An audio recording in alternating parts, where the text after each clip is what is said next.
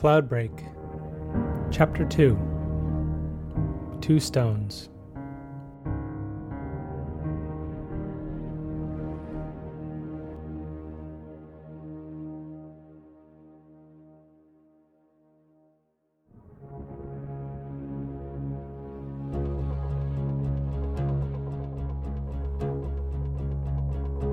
There was a young seeker of the sea folk named Estelle who lived in a small village along the Atlantic Fault.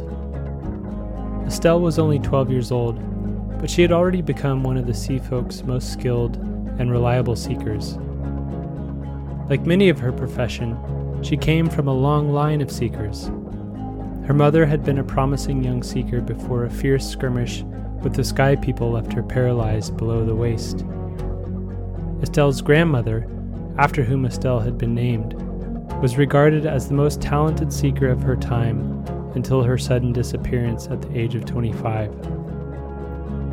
Having lost her mother and her mobility, Estelle's mother was hesitant to see her beloved daughter enter into their increasingly dangerous family profession. But the needs of the community were dire, and she could not, in good conscience, deprive the sea folk of her daughter's inarguable gifts when the discovery of a single algal bloom could mean the difference between starvation and survival for a whole network of villages. Besides, Estelle loved being a seeker. It was what she was born to do. She loved the peace of the vast ocean, the melody of the humpbacks, a melody that she did not simply hear, but could feel in her bones. One evening, Estelle and her mother were sitting together in the family's small common room. Estelle's father was away, as he often was. He worked long hours in the thermal plant in the central village of their cluster. Her baby brother was asleep in a bassinet in the corner. Estelle and her mother both had one hand gently resting on the other's cheek, so as to read the other's facial expressions as was customary for communicating with close friends and family in the pitch dark world of the sea folk. Estelle's other hand explored the contours of a flat, round object that she wore as a necklace. Have you really told me everything about this, Mama? Yes, my love, I keep telling you that I only know what my father told me. That it appeared on your grandmother's pillow the day after the tower lost contact with her. He never spoke of it other than that day that he gave it to me. You never asked him about it? Estelle persisted. Of course I did, a thousand times. But he would only say that it was inexplicable, a mysterious gift that brought him some small comfort after your grandmother disappeared.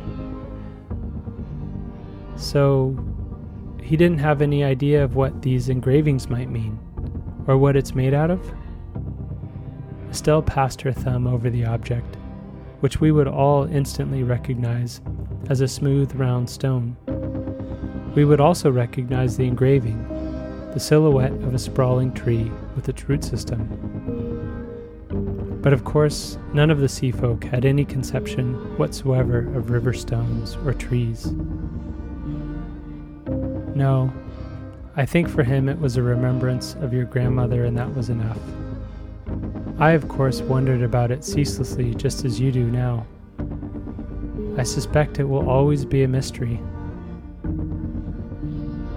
Estelle's right hand felt a sadness in her mother's face. She placed the stone back under her shirt. Is this the worst it's been in your lifetime, Mama? The hunger, I mean? It was a long time before her mother answered. Yes, Estelle. I think this is the worst. Estelle felt her mother's countenance change, and trying to be cheerful, she said, But the whales always look after us, and that hasn't changed. Now, let's get some rest. No sooner had she finished her sentence when mother and daughter sat up straight they had recognized the deep vibrational series of pulses, a message from the tower only perceptible to seekers. It was brief and to the point. All seekers report. Estelle leapt off her bed, grabbed her bag, and embraced her mother. I love you, Mama. Give Father my love. Her right hand could sense the pain and anxiety in her mother's face beneath the tender, loving smile. Be safe, my darling, her mother said through stifled tears. Remember, we love you more than anything. You are more precious than any bloom. Be safe. Estelle kissed her on the forehead and did the same to her sleeping baby brother before opening the door and sprinting down the passageway. Her bones were vibrating with the melody of whale song.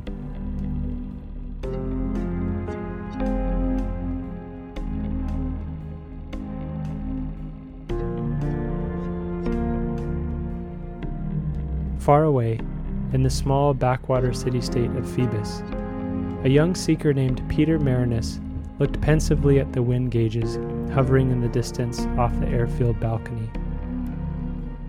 Phoebus was the smallest and most vulnerable of the seven remaining city states of the sky. Even though he was among the youngest seekers of all the sky people, Peter was a seeker of the old school. Theban seekers were the last sky people to fly albatross, and even among the Thebans, the swallow had nearly replaced the great birds. Seeking, like nearly everything else the sky people engaged in, was a business. Few Theban families had the means to pay for the famed seeker academies in the powerful city states of Gabilan and Tarsus, and hunger was no stranger to the Thebans. Peter had been trained by his father, who had in turn been trained by his father, the famed seeker also named Peter Marinus, who had claimed more blooms in his short life than any seeker from any city state on record. The elder Peter simply disappeared one day, presumably while patrolling near the great storm. Orion, the great albatross that four generations of Peter's family had ridden before him, and whose 30 foot wingspan was remarkable even for his regal species, returned one week after Peter the Elder's disappearance without his rider. Fastened to the empty saddle, Peter's grandmother had found a curious object a flat, hard disc made out of a gray substance with curious, indecipherable engravings. Peter's father had worn the disc around his neck and when Peter finished the final examinations and officially became a Theban seeker, he gave the disc to his son. It was this mysterious object, exactly like Estelle's many miles beneath the surface of the great ocean, that Peter fingered absent mindedly as he gazed upon the sea of cloud. He could feel the looseness of his clothing. These past months had been lean times for all sky people and as usual, the Thebans fared the worst. Peter thought of his mother. How strange that it had already been seven years since she had passed during the birth of Peter's younger sister. That too had been a time of privation. It tortured Peter to think that if a Theban seeker had simply claimed one more bloom that year, that his mother might have had the strength to make it through the taxing labor.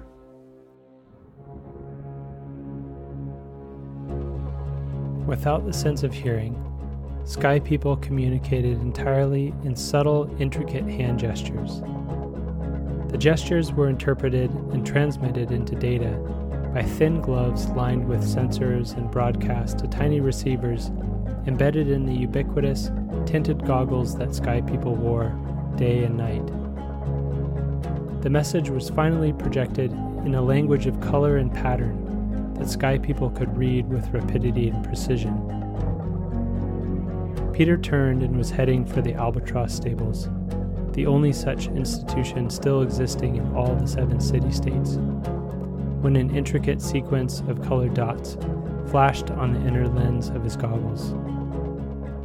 Brother, the message said, come quickly.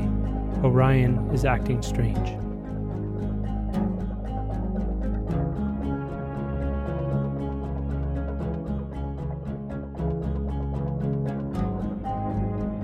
Cloudbreak is written and performed by me, Charles Morse, and was created in collaboration with Elena Russell.